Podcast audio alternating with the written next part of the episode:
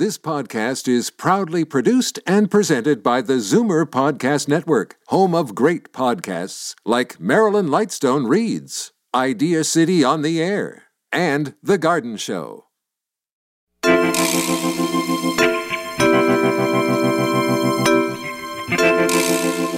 certain nutrients are severely affected by stomach acid. For example, think probiotics. So they're the number one nutrient that actually gets destroyed in the stomach by the acid. And the reason why is because they're live microorganisms. And if they're exposed to stomach acid, they're immediately killed off. Welcome to The Tonic. I'm your host, Jamie Bussin, and we're here to talk about your health and wellness. Today, we'll learn how your body absorbs supplements. We'll discuss DNA in your wellness. We'll find out about vitamin drips in your immunity. And lastly, we'll explore whether bickering is ever healthy. But first, a little bit of business. Ever wonder if your probiotics are really working for you? To fully benefit from probiotics, you need to ensure they're not destroyed by your stomach acids. Clinical studies prove that enteric coating guarantees safe intestinal delivery of live active probiotic cells. New Roots Herbal offers a variety of enteric-coated probiotics formulated to meet your specific needs. Available exclusively at fine health food stores. Find them in the refrigerated section. To ensure these products are right for you, always read and follow the label. Andrea Donsky is a registered holistic nutritionist with 20 years experience in natural health and wellness. She's the co-founder and editor-in-chief of NaturallySavvy.com and a contributor to Tonic Magazine and a guest on the show. Welcome back, Andrea. How you doing? I'm great, Jamie. How are you? Thanks for having me. Always a pleasure. So today we're talking about supplements and how the body actually takes in the good stuff, which is something we really don't get a chance to discuss all the time. Yeah, and definitely different ways of taking them, which I think is cool. Exactly. So we're going to learn some stuff, or I'm going to learn some stuff. I expect you already know it. When I think of taking a supplement, I think of taking like a capsule or a tablet, like that's probably top of the mind. But there are different ways to take them, right? Yeah, no, absolutely. So you could take it, like you said, a capsule or a tablet. You could take powder, you could take liquid, you could even take it as a cream or an oil. So basically you can take them orally, topically, nasally, and even vaginally in some cases, like as a suppository if you think feminine hygiene, feminine flora. Yeah, that makes sense. So let's focus to start on supplements that are taken orally.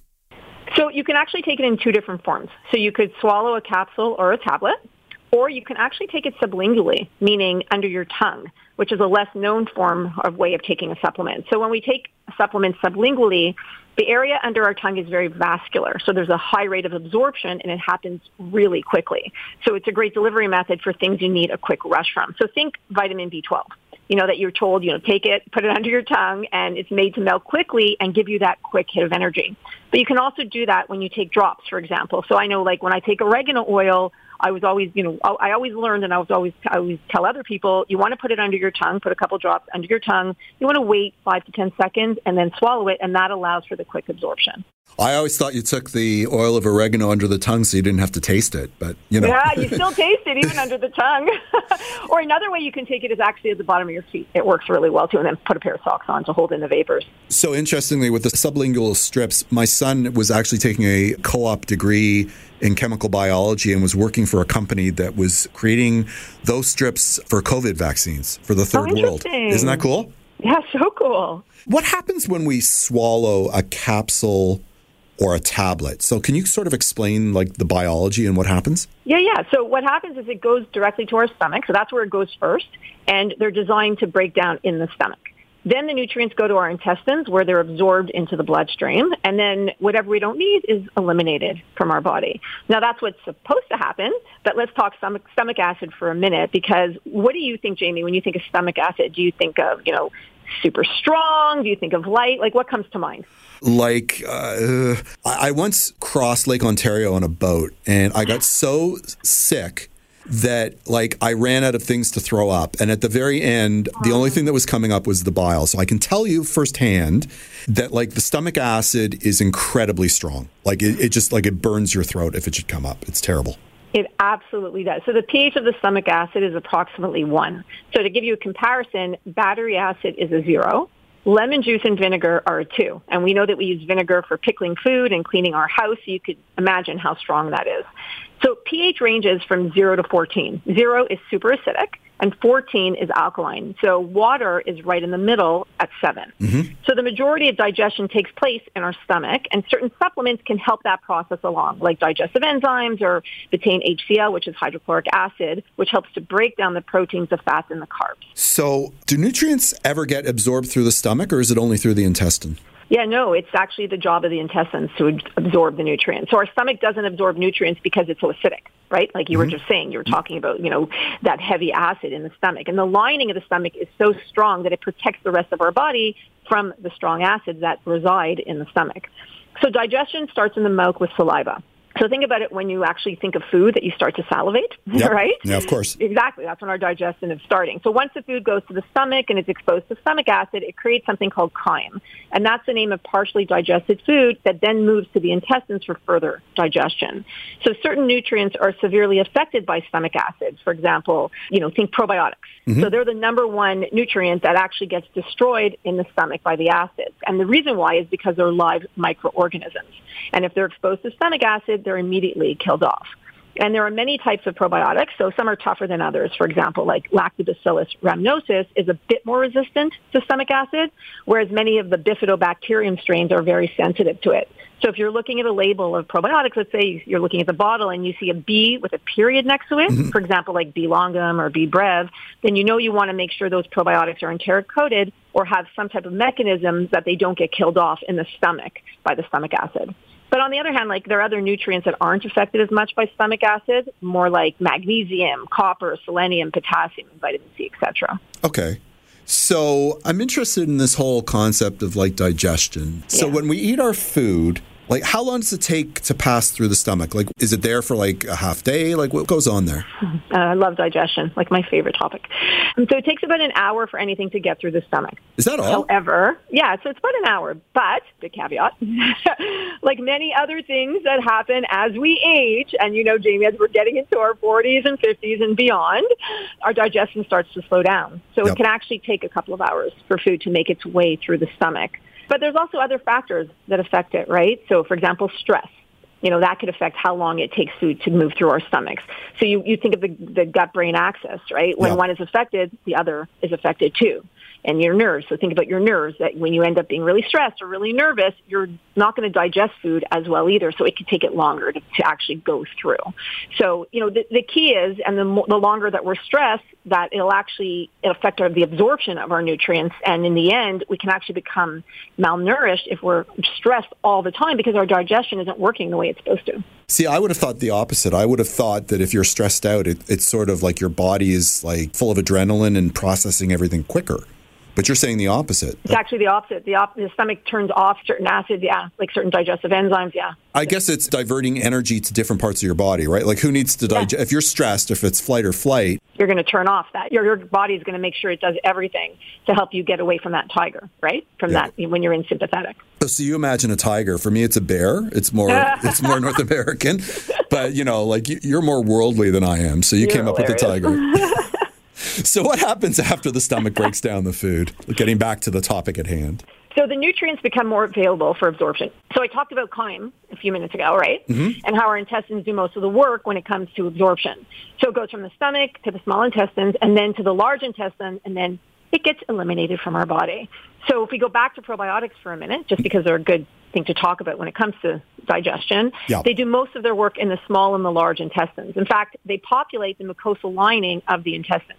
So if you don't have healthy mucosa and a healthy population of probiotics to help with the absorption, then you won't get the maximum benefits when taking probiotics as a supplement. So for example, if you have leaky gut or SIBO or an overgrowth of too much bad bacteria, then pathogenic microbes, pathogens, can get into the bloodstream and cause other issues and leave undigested proteins, pathogens, all of that, which can lead to things like inflammation, brain fog, fatigue, etc. Mm-hmm. And how does bloating come into it? Because like everybody thinks, that, you know, when they feel bloated, it's their stomach, but it's not. It's the intestines, right? Well, yeah, exactly. Our food is not being absorbed properly.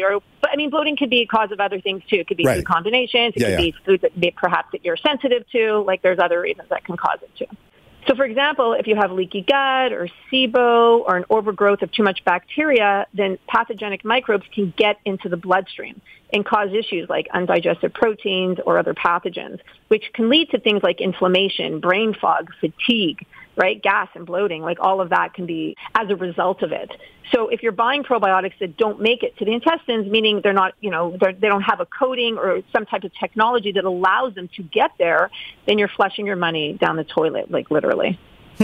Okay, so that means that, you know, that we're not getting the health benefits, but let's sort of take the next logical step, and that is, why is it important to have intestine health? Oh my gosh. I mean, truthfully, everything now, I mean, you've probably heard this too, everybody is talking about the intestines as the second brain, right? Like, I mean, that's really, you know, we have our brain and then we have our second brain. And now that is the topic of conversation everywhere, because digestion and our gut is literally the root for so many things. So, for example, we used to think that all of our neurotransmitters were made in our brain, but we now know that 70% of our neurotransmitters are actually made in our gut.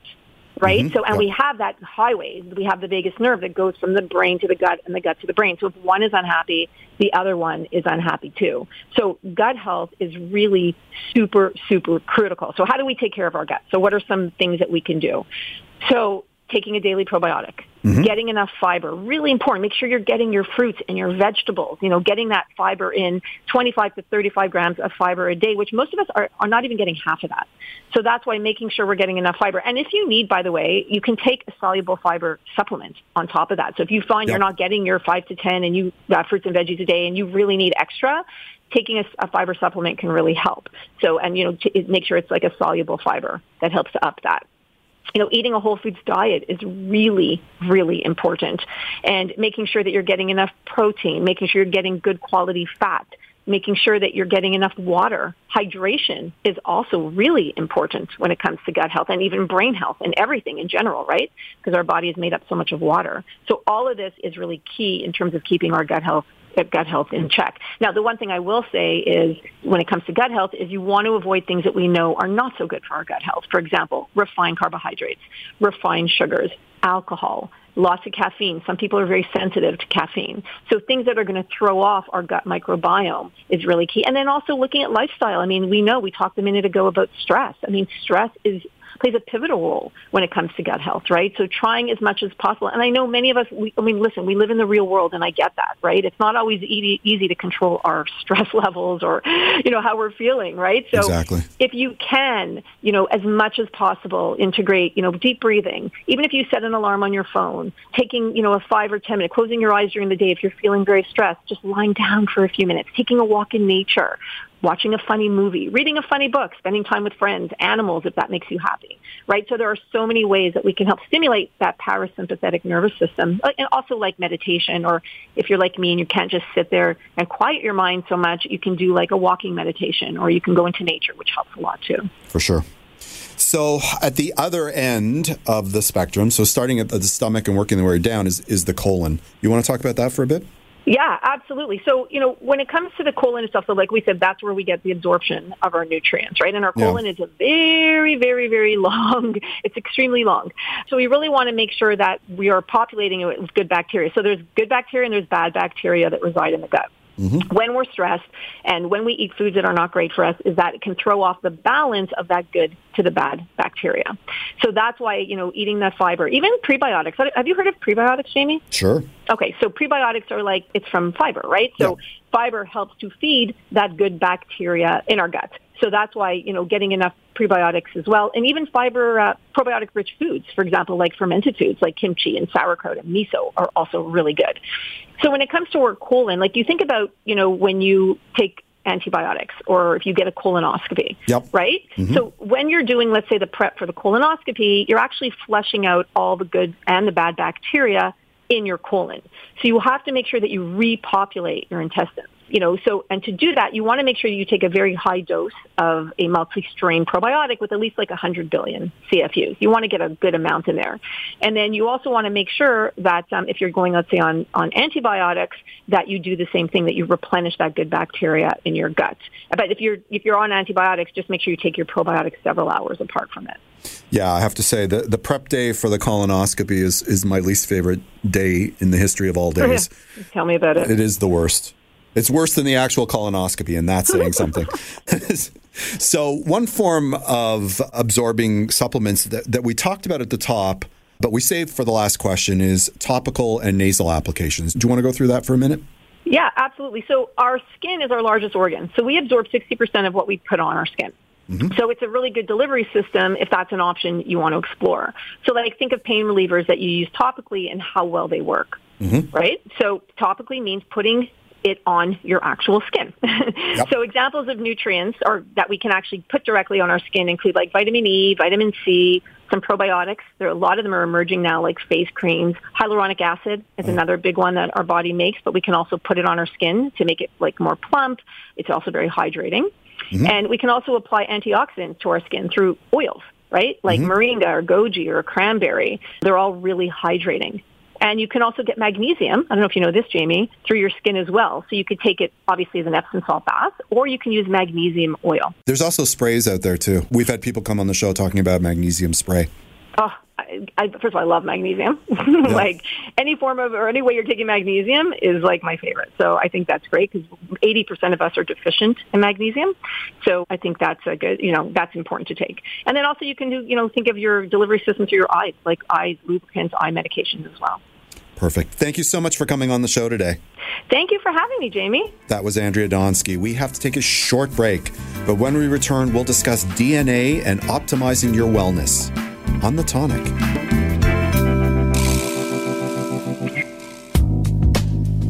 I'd like to give a shout out to our new sponsor, Omega Alpha. This company is 100% Canadian owned. Their team consists of allopathic and naturopathic doctors, nutritionists, researchers, and other scientific professionals, all led by their CEO, Dr. Gordon Chang. Formulations are created on their 40,000 square foot facility located in Toronto. Omega Alpha uses only the highest quality ingredients to manufacture the most efficacious yet price-friendly nutraceuticals. For more information about Omega Alpha, visit OmegaAlphaInc.com.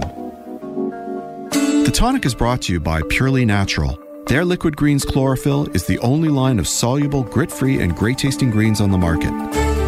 Liquid greens can easily be mixed with your favorite drink to provide a sustained natural boost of energy to help you get through your day. There's unflavored, which is great with orange juice. The mint flavor is cool and refreshing. Dark chocolate has all the health benefits of a salad, but with a great chocolate taste. And for that extra detox boost, try activated charcoal and mint. Enjoy the energy, enjoy the detox, enjoy the great taste. Purely Natural Liquid Greens.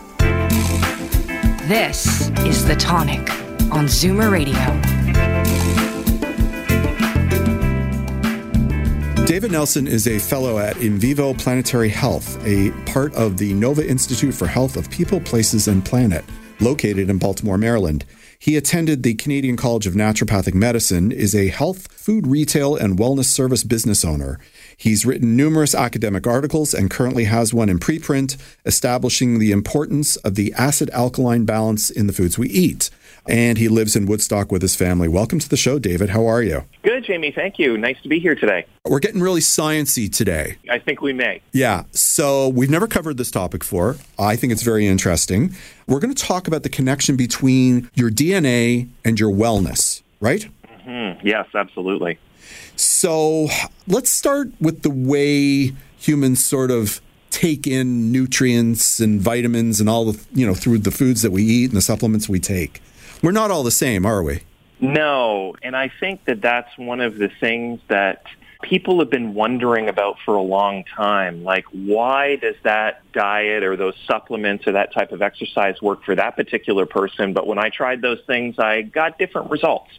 So there's a lot of individualism or individuality when it comes to wellness and health, and this is one of the ways that we can kind of dial into that a little bit. Okay. So what are some of the differences that manifest, right? Like we're talking about this sort of like notionally, but in the real world, what sort of things are different for people? Yeah, sure.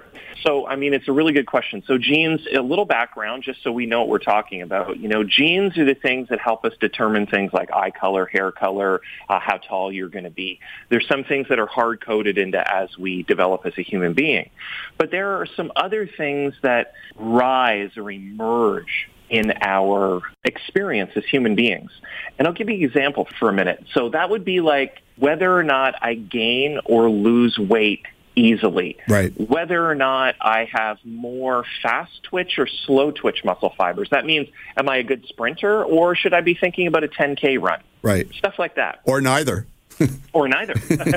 Right. You know, and another difference, here's a good one. It's kind of a fun one.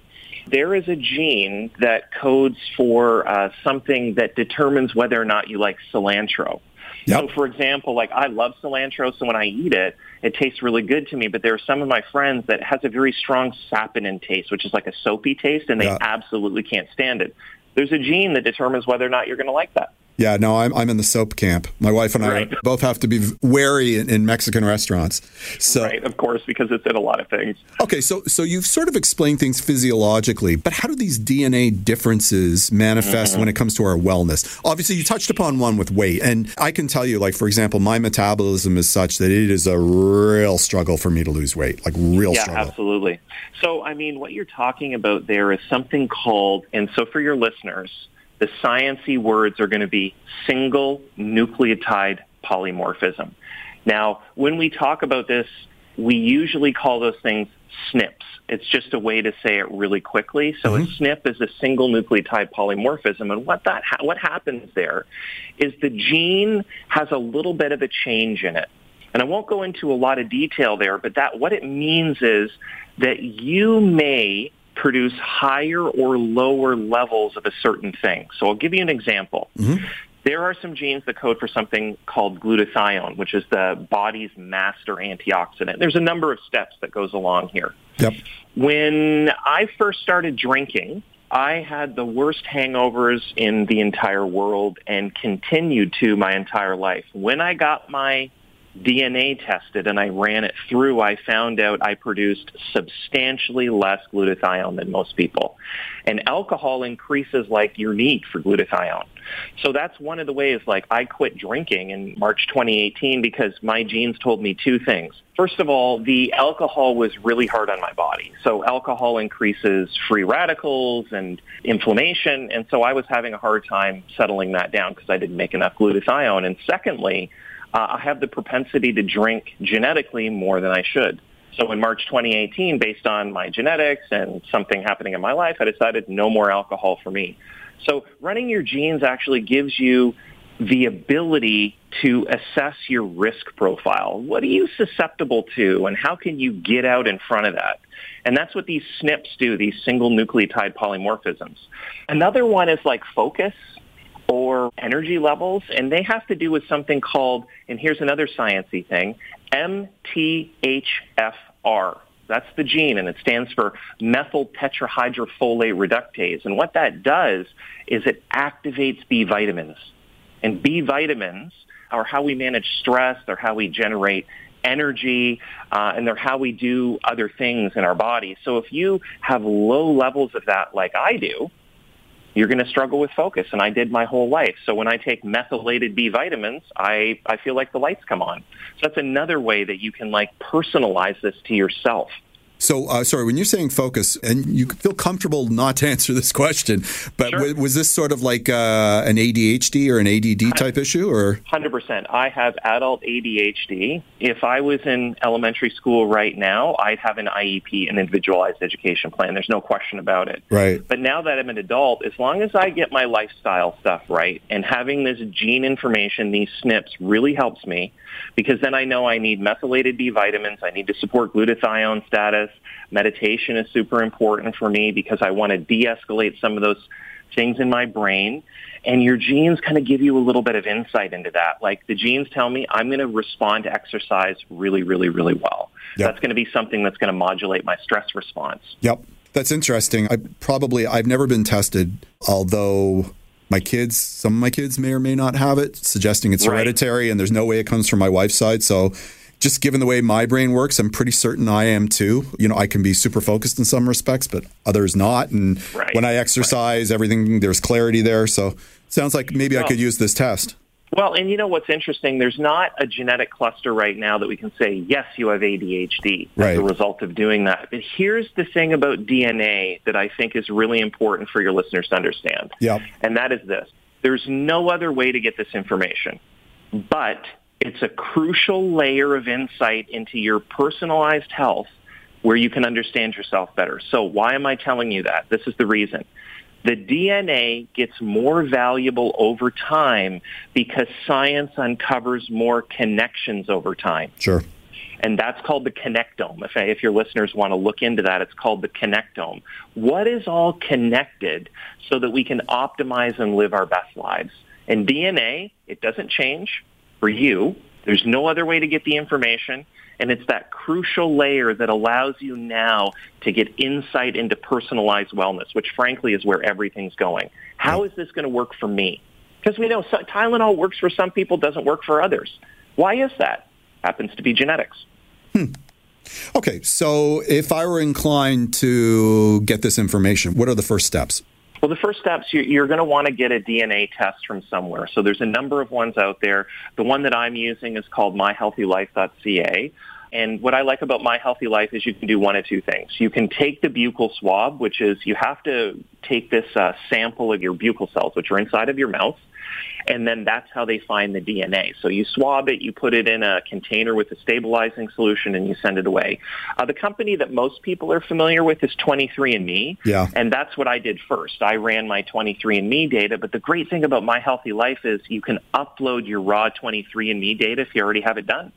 And then what it'll do is give you personalized product recommendations. So when I pull mine up, it's like, yo, you need B vitamins. You got to make sure that you do this. You got to make sure you get your N-acetylcysteine because that's a precursor for glutathione. You know, I need a little bit more zinc than normal, so I just make sure that I take that on a regular basis. These things are going to change over time, but this is like the first step into getting that personalized wellness, which it made a huge difference in my own life. Okay. So you sort of touched upon some of the information that's going to come as a result of these tests. Is it going to tell you whether or not you have predilections towards diseases? Like what sort of information are you going to get that is useful? Yeah, that's a really good question. So there are some SNPs that can tell you if you're going to have some diseases or diseases, things that make you feel generally unwell or can be catastrophically bad for you. And I'll give you two examples. Right. If you have familial hypercholesterolemia, for example, so say you're a young person and you have high levels of cholesterol, there's a genetic test that'll tell you whether or not you genetically produce way more cholesterol than you should. And those people, they do need to go on a statin pretty much for the rest of their lives. Another one is when your liver collects too much iron, and then it starts to rust a little bit. And so there's a test for that as well that you can, when I say it's rusting, it's like iron creates a lot of free radical damage. So there's a test that you can determine for that as well. So those are the things that you can get out in front of. But I think what most people want to know is like, how do I live a better life? And so living a better life, it's like, how do I maximize lifestyle? How do I make sure that I'm sleeping right? How do I make sure that the food I'm eating is right? And I'll tell you one thing. There's a new field called nutrigenomics that says that the food you eat can modify your genes at the genetic level. It's called nutrigenomics. So it's brand new, and it's really, really interesting. So this becomes more valuable over time. In 10 years, we'll know way more about eating a carrot and your genes. What else is coming down the pipe that we should know about? Great question. So I think it's four things. I think your genetic testing, so this, figuring out your SNPs, your single nucleotide polymorphisms. Epigenetics, that's still in the future, but that's how genes are turned on and off. It turns out we inherit that from our parents partly too. The microbiome is something that we inherit from our parents partially because we live in the same environment. And then the other one is going to be allostatic load. What is the environment that we live in that changes how we respond? And that's where genetics play a role. How do we respond to that? Perfect. Thank you so much for coming on the show today. Absolutely. It's my pleasure. That was David Nelson. We have to take a short break, but when we return, we'll discuss vitamin drips and your immunity on The Tonic.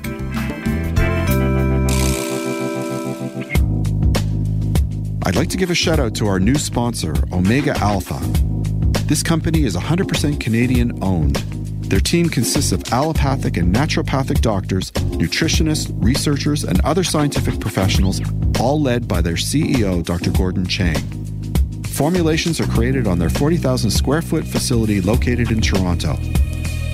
Omega Alpha uses only the highest quality ingredients to manufacture the most efficacious yet price-friendly nutraceuticals.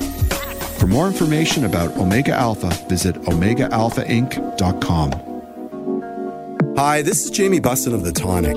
If you enjoy The Tonic talk show and podcast, you'll love The Tonic newsletter. With links to the podcast and articles from the magazine, the newsletter will also let you know about upcoming health and wellness events, curated articles from across the internet that expand on the health and wellness topics important to you. There's contests and prizes and so much more. Best of all, it comes directly to you. To subscribe, be sure to visit thetonic.ca. The Tonic newsletter, you know, for what ails you. 100% Canadian owned and operated, Vitamin Tree offers the best health products at competitive prices. With a wide selection of curated brands including AOR, Genestra, Pure Encapsulation, and Metagenics, as well as discounted pricing and Canada-wide shipping, shopping for your supplements is more convenient than ever. Visit www.vitamintree.ca to shop today. You're listening to The Tonic on Zoomer Radio. Dr. Simona Skirtu is a graduate of the Canadian College of Naturopathic Medicine and a board-certified naturopathic doctor with prescriptive authority. Dr. Simona has a primary care practice with a focus in pain medicine, chronic migraine and headache management, post-concussion treatment, autoimmunity, hormone health, and digestive health. Using an evidence-based approach, research and in-depth testing are paired to guide a comprehensive treatment plan. Welcome to the show, Doctor. How are you? I am very good. Thank you for inviting me, Jamie. Always a pleasure to have new guests on. And we're talking not only with a new guest, we're talking about something we've never covered on the show before, and that is vitamin drips and how they might help you boost your immunity. So what is it we need to know about our immune system? Why is it so important? Well, the immune system is a large network of organs, white blood cells, proteins like antibodies, and this system works together in a very complex interaction. A healthy innate immune system is both a detective, scanning the body for potential threatening invaders, and a first responder in case of infection. And it is now understood that to be the gatekeeper for coordinating the body's entire immune response. And I want to touch on gut microbiota and its relationship to the immune system, because this is really important. So the innate immune system and the gut microbiota have a reciprocal relationship, with any microbial disruption or dysbiosis in the gut potentially altering the immune response and vice versa. The immune system, which is primarily located in the gut, about 70% of it is actually in the digestive tract, is influenced and actually taught or trained by the gut microbiome. And the microbiome helps determine the vitality of the immune system, as well as its set point for pro-inflammatory response to infection. Some studies actually suggest that maintaining a healthy gut microbiome is inseparable from whole health. And as a result of that, supporting the balance of the intestinal flora is an integral part in supporting healthy immune system. If that's true, how can one support their natural health immune system?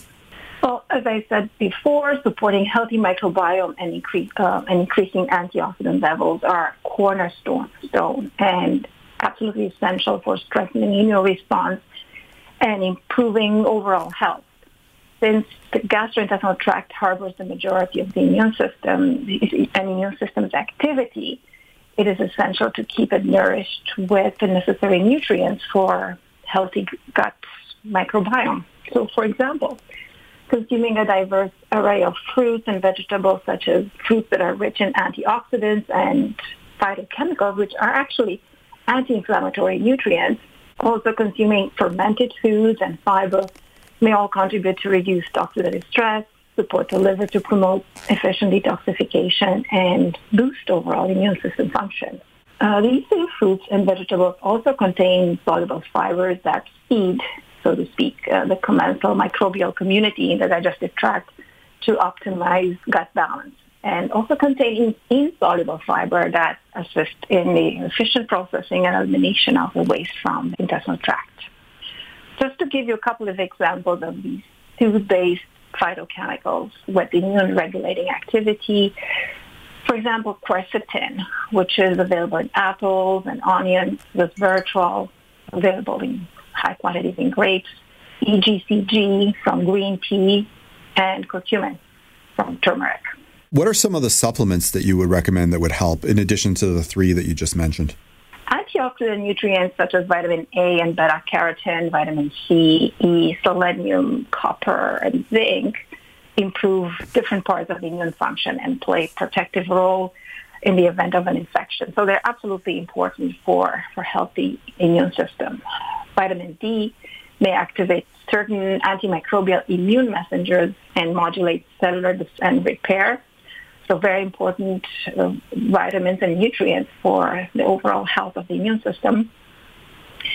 And in addition, 2020 review suggested that phytochemicals, including quercetin, curcumin, resveratrol, and sulforaphane, inhibit excessive inflammation and reduce viral replication and support healing. So these are all very important nutrients to consider when we think about the immune system.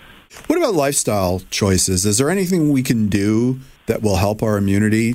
Absolutely. Personalized therapeutic interventions that focus on modifiable lifestyle factors may optimize immune system function while supporting overall health. So I want to touch on just a few points here. Sure. They're all important in supporting healthy immune function. So number one, therapeutic food plans. They're always individualized, but they generally include a diversified diet. At the same time, limiting consumption of processed and refined foods and encouraging consumption of adequate dietary fiber. They all promote health of microbiome and also supply building blocks for the immune system. Mm-hmm. Another point here is reduction of dietary triggers and toxic exposures. First, it's important to adjust food preparation, for example, grilling, frying, and broiling, as opposed to boiling and steaming, can create more oxidative compounds, which can provoke an inflammatory response, taxing the immune system. And secondly, including antioxidant-rich, nutrient-dense foods in a daily diet, organic if possible, supplementing with multi-strain probiotics, or even consuming fermented foods such as yogurt, kefir, kimchi, miso, and sauerkraut. They all provide microorganisms that may help with immune response. Adequate sleep and sleep quality, very, very important due to its restorative and regulatory ability. Sleep has a major influence on immune function and inflammatory signals. Therefore, getting good quality and sufficient quantity, 7 to 8 hours of sleep, is of utmost importance and is part of the integral part of immune maintenance. Okay. Let's talk about vitamin drips, which I know is part of your practice. Can you tell me a little bit about what they are and how it sort of fits in with helping with your immune system? Of course, yes. Vitamin drips, also known as IV drips, intravenous drips, they're more than a celebrity wellness trend. They can be highly effective treatment tools for complex medical conditions, including supporting immune system, or even just to support general health promotion. So vitamins and minerals and amino acids are essential for the optimal functioning of the body. They are necessary building blocks and cofactors for growth, vitality, metabolism, and general well-being. But unfortunately, many of us are not receiving optimal nutrient levels from our diet due to either poor digestion, malabsorption, food sensitivities, or whatever other reasons. So when foods or supplements are taken orally, they must pass through the gastrointestinal tract for them to be absorbed. Vitamins and minerals are not completely absorbed by these routes, unfortunately. It's not such an effective way to supplement. Okay. Resulting in IV drips lead to much higher blood concentration levels of nutrients that can be achieved by taking them orally. So IV drips really can contribute to the desired therapeutic effect that we're looking for. So in short, IV infusions deliver a higher concentration of vitamins and minerals into the bloodstream and at a much quicker rate compared to oral administration. Okay. Are there any other benefits to taking the drips, or is it mostly of the absorption? Well, of course, the fact that the nutrients are infused via IV route they can flood the body and the cells with the necessary nutrients, stimulating healing. So, of course, formula is individually formulated, making recommendations to patients from previous preliminary blood tests or just depending on their health concerns. Some of the most common formulations are, of course, supporting immune function, supporting body detoxification pathways, providing building blocks for balanced neurotransmitter production, delivering antioxidants for cellular and cardiovascular health, and generally just restoring nutrient stores overall. Okay. We have time for one last question, and that is, do you have any other tips you could share with us as to, you know, what is the simplest things that we could do to start, we could start immediately that would improve our health? Well, nurture healthy and loving relationships and love with all your heart. And I suggest we all start right now. Go out there, share a smile, a hug if we can. The social relationships are a significant determinant of overall health, and including immune health. And the absence of these essential relationships, collectively referred as social isolation, has been implicated in the upregulation of pro-inflammatory processes and reduced immune function. So healthy, loving relationships, that would be my advice. Fantastic. Thank you so much for coming on the show today. Thank you, Jamie. Thanks for having me. That was Dr. Simona Skirtu, ND. We have to take a short break, but we'll be right back on The Tonic. Ever wonder if your probiotics are really working for you? To fully benefit from probiotics, you need to ensure they're not destroyed by your stomach acids. Clinical studies prove that enteric coating guarantees safe intestinal delivery of live active probiotic cells. New Roots Herbal offers a variety of enteric-coated probiotics formulated to meet your specific needs. Available exclusively at fine health food stores. Find them in the refrigerated section. To ensure these products are right for you, always read and follow the label. The Big Carrot is a worker-owned natural food market that's been committed to local, organic, non-GMO, and sustainable food systems since 1983. They're a one-stop shop offering produce, grocery, bulk, body care, and holistic dispensary. The juice and smoothie bars and kitchens serve up hundreds of healthy dishes and drinks daily. Building community is at the core of their vision, which they deliver through education, outreach, and giving. They want everyone to share in the goodness they offer. Visit their website for more information at thebigcarrot.ca. Hi, this is Jamie Bussin. I'm not only the host of the Tonic Talk Show and podcast, I'm also the publisher of the Tonic Magazine. The Tonic is published 6 times a year and is delivered with the Globe and Mail to home subscribers in Toronto, west of Victoria Park. It's also available free on racks at over 100 locations across the GTA. And if you miss it, you can also read The Tonic online at thetonic.ca. Hey, if you like The Tonic Talk Show, I know you'll love The Tonic Magazine. This is The Tonic on Zoomer Radio. Dr. Lise Janelle is a human potential expert and relationship coach with over 25 years of experience. Since 1989, she's helped thousands of professionals, entrepreneurs, executives, and artists take quantum leaps toward their vision of success. With an extensive background as a holistic chiropractor, Dr. Lise founded the Heart Freedom Method, a powerful mind-body tool that dissolves subconscious beliefs and unlocks a transformative mindset to overcome self-sabotaging behavior. Welcome back to the show, Lise. How are you? I'm great. Thank you for having me back. I love connecting with you. Yeah, me as well. So today, this may not register on a lot of people's radar as maybe a self-sabotaging behavior, but I think if you've witnessed it amongst friends or family, it's kind of like surprising, and that's bickering. Mm-hmm. Do you see a lot of couples who bicker? Is that part of your practice? Is it common? Well, when people come to see me in the beginning, it's a very common challenge, bickering in relationships. But after people get a few pointers, it's actually pretty easy to fix.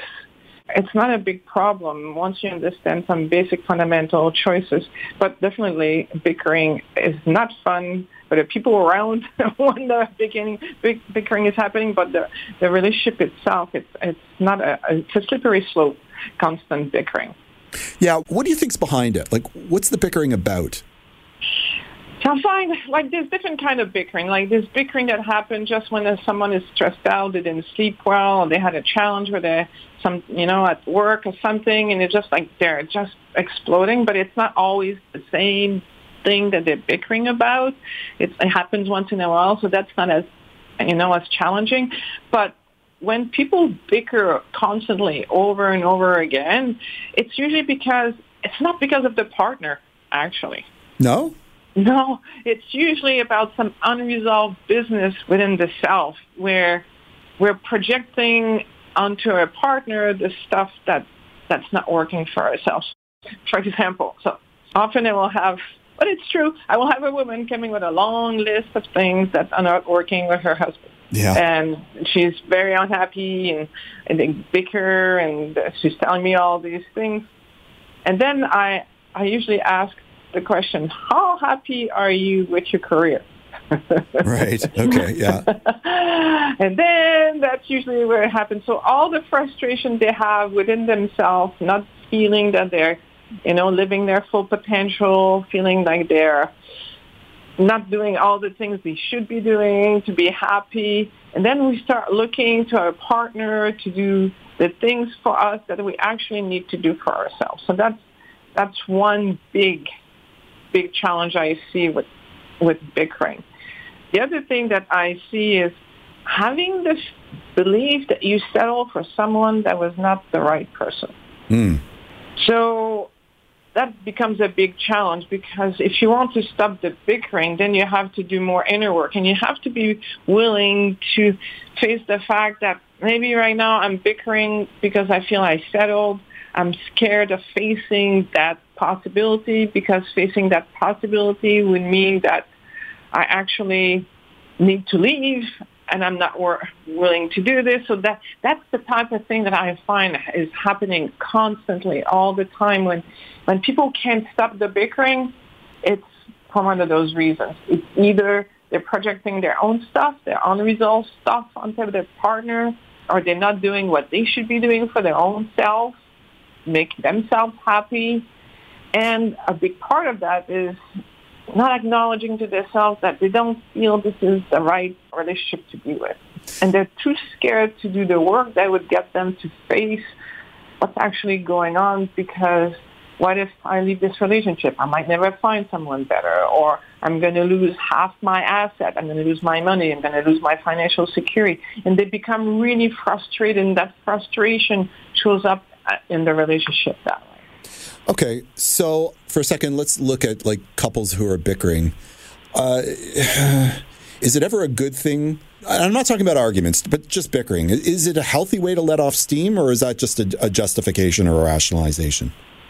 Well, we are all human, so we all, feel frustrated once in a while, and as long as you can talk about it afterwards.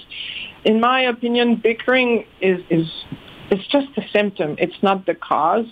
Right. And when you see yourself bickering too much, it's like, okay, we need to take a time out. And I have a really great process for that usually stops bickering in its track. Okay. And I call this the extreme freedom process. Okay. I used to call it FedEx from the universe, but I thought FedEx might not like it. Yeah, I don't know if you have the copyright for that. Yeah. So I changed it to extreme freedom process because it's challenging. You definitely need to face who you are. Okay. So it's 4 questions. So the first question is, what is my partner's problem? Mm-hmm. What is it that I dislike? What is pushing my button? Mm-hmm. So let's say you feel like they're lazy. They're never picking up after themselves. They leave stuff all over the place. I constantly have to pick it up. All right. So that's number 1. Number 2. Is what is the solution to their problem? If they only listen to me right now and they did what I want them to do, their life, my life, everybody's life would be better. Mm-hmm.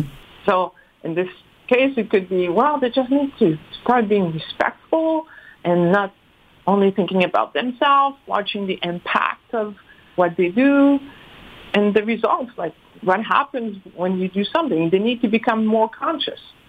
Mm-hmm. So number 3, the catch, yeah. It's always a catch, is where in your life, which area of my life do I have that problem? Where am I being disrespectful? Mm-hmm. Where am I putting my stuff all over the place? And my stuff can be my emotions. Mm-hmm. So bickering could be one of those. Like, I just let my emotion go, bleh, and I just, spew my emotions all over the place. And 4 is, how can I use the solution to myself? So how can I become more respectful? How can I, think about the impact of what I'm doing on my partner and my relationship? Because we need to really remember that when we meet someone, we engage because we want to live happily ever after, which means we want to grow in love. So we cannot be children, because a child only thinks about what can I get from mommy or daddy, yep. and everything, what can I do for mommy or daddy. And so when you're in a relationship, you need to be conscious. You need to realize that it's your responsibility to make yourself happy. So you don't look for your partner to make you happy, because that never works. Nobody can make you happy. A partner's job is to be a good friend, but if you look even in your regular friends, you never would ask your friends to come and take over your life and try to make you happy. That's not going to happen. True. So when you do the extreme freedom process, I can guarantee you, it's actually really amazing. Either 1, they'll stop doing the things that you didn't like, or 2, right away, just by deciding to work on that number 4, like how can I use the solution to their problem to my own self, mm-hmm. just focusing on that for yourself, all of a sudden it doesn't push your buttons anymore. Or 3, if it's just a regular person, often like if you're doing this process just on a neighbor or somebody who's annoying you, yeah. all of a sudden they're not in your environment. So going through the process is really good. And I can guarantee you, if you do this and you do it with honesty, the bickering will go away. Because bickering is just a symptom. It's not the cause. There's always a reason. Like with my background as a holistic chiropractor, whenever someone would come to see me, if they had a headache or they had a stomach ache or they had, whatever ache, something was not going well, I was not interested only in the symptoms. I was always looking for the cause, because if you look for the cause, then the symptoms go away. Right. So I guess we're distinguishing between bickering and an argument, because an argument is grounded presumably in one issue, whereas bickering is more of a state of mind, right? Like exactly. Right? So there is a way to have a principled argument, right? Like this is the last question, this is all we have time for, but there is a way to sort of express yourself if you're unhappy without bickering, right? I agree. An argument, and that's, I don't believe in too many rules, but one rule, when you are in an argument, you need to promise each other that you'll never try to hurt each other. And that if you enter an argument, you're entering the argument with the goal of finding a solution. Yeah. So you can be emotional, you can, tell how you're feeling, which could be challenging for the partner, but you're allowed to do this, but you never, ever strive to hurt your partner. An argument is often quite healthy because it shows that something has been pushed down, we haven't been letting it out, and then it just spews out. But if you don't do that, that's when you end up having real deep trouble in relationships. I think arguments can be healthy, bickering is not, but it's easy to fix with the extreme freedom process I just talked about. Yeah, I would say in conclusion, like if you're bothering to argue about it, it means you still value the relationship. For me, if I'm not even going to bother telling somebody what I'm upset about with them, it means I'm done. And so I think if you're willing to argue, it means you're willing to fight for the relationship, but that's just my perspective. Yeah, I was going to say exactly the same thing. So perfect. Yes, I totally agree. All right. Well, then we're on the same page. We're not in argument, Lise. We're on the same page. Thank you so much for coming on the show today. You're welcome. That was Dr. Lise Janelle. Thanks to all my wonderful guests, Andrea Donsky, David Nelson, Dr. Simona Skirtu, ND, and Dr. Lise Janelle. And thank you all for listening to The Tonic. You can listen or download this episode as a podcast with full show notes, contact information for our guests, and links at thetonic.ca. To find out more about the show, you can always follow us at It's The Tonic on Facebook, Instagram, or Twitter.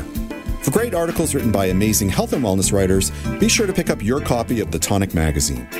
The March-April issue is available free on racks at over 100 locations across the GTA and delivered with the Globe and Mail to home subscribers in Toronto west of Victoria Park.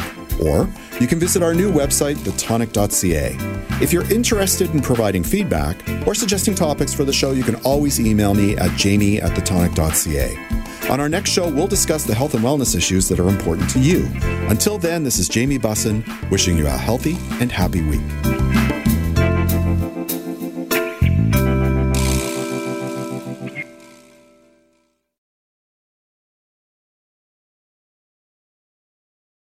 This podcast is proudly produced and presented by the Zoomer Podcast Network, home of great podcasts like Marilyn Lightstone Reads, Idea City on the Air, and The Garden Show.